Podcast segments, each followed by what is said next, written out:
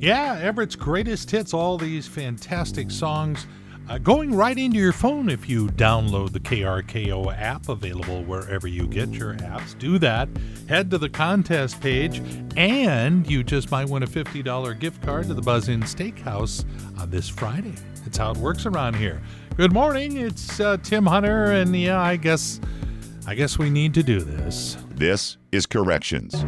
KRKO's attempt at setting the record right and letting Tim Hunter fix all of the flubs from our previous broadcast week.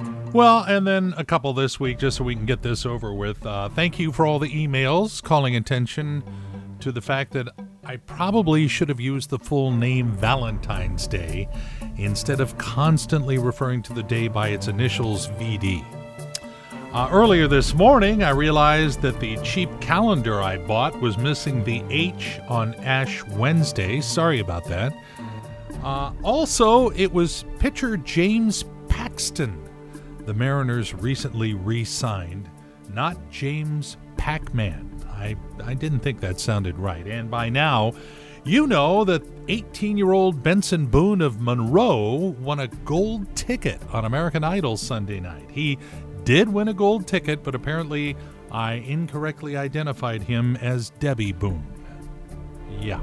This has been Corrections, a public disservice program of KRKO, making it right when Tim gets it wrong. So many opportunities, so little time. Nice way to do a Wednesday morning. It's KRKO and Everett's greatest hits. Tim Hunter hanging out, messing around in between the great songs. Uh, oh, it is Ash Wednesday. In fact, uh, I have a pastor who has made it a tradition to provide drive through cross services. So you drive to Our Redeemer's down in Ballard, and Pastor Gretchen's out front. You roll down your window, and she'll put a little ash cross on your forehead, should you choose. Now, if you see someone today with an ash cross on their forehead, it's okay to acknowledge it, but it is not okay to say, nice ash. I've learned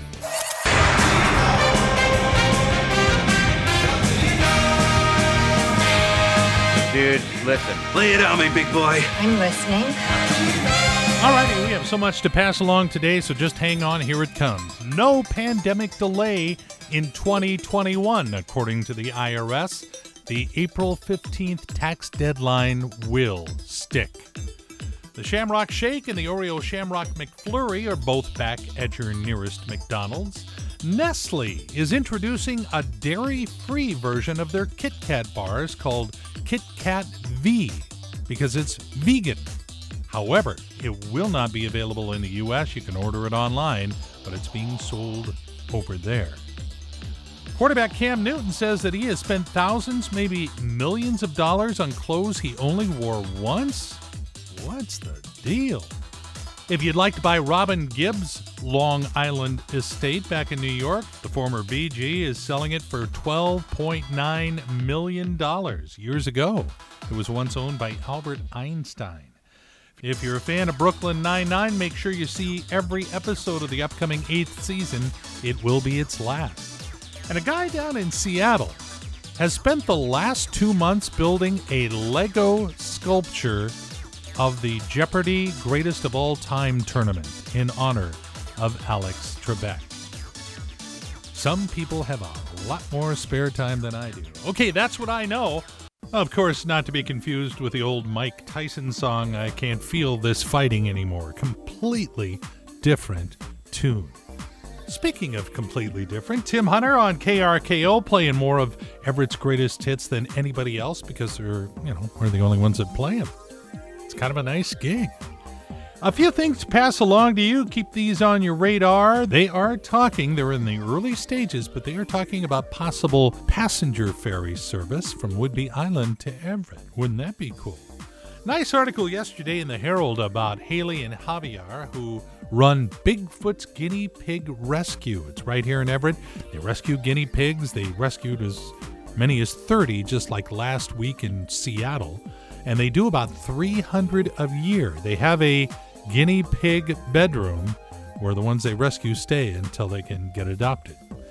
And you probably heard the commercials for this the Great Northwest Glass Quest. They're doing the 12th annual. The uh, Camano Island Chamber of Commerce puts this on, and it's basically a treasure hunt. You look around Camano Island or Stanwood and look for hand blown glass balls. You find them, you keep them. And I've just been hearing a lot about that this year. Uh, in fact, I think we have some commercials running for it. So you want to find out more, go to the great northwestglassquest.com website and they will explain to you exactly how the whole thing works. Yeah, the cars, they're no longer together because uh, the license tab fees just got to be too much. It's KRKO and Everett's greatest hits, that goofy Tim Hunter guy hanging out. And if you're liking what you're hearing, tell a friend about this little radio station. Do it on Facebook, tweet it out, uh, or just out and out verbally talk to someone. It does happen still. Uh, and let them know uh, KRKO is playing all those great songs that disappeared from the radio, and we're just having a lot of fun here. Just want to share the party. All right, Expedia.com felt compelled to do a survey, so they talked to drivers. And they asked drivers, what are the driving behaviors that tick you off the most? Well, here they are. Number one, texting while driving. Yeah. Uh, next is the tailgater followed by the last minute line cutter. They really get to me.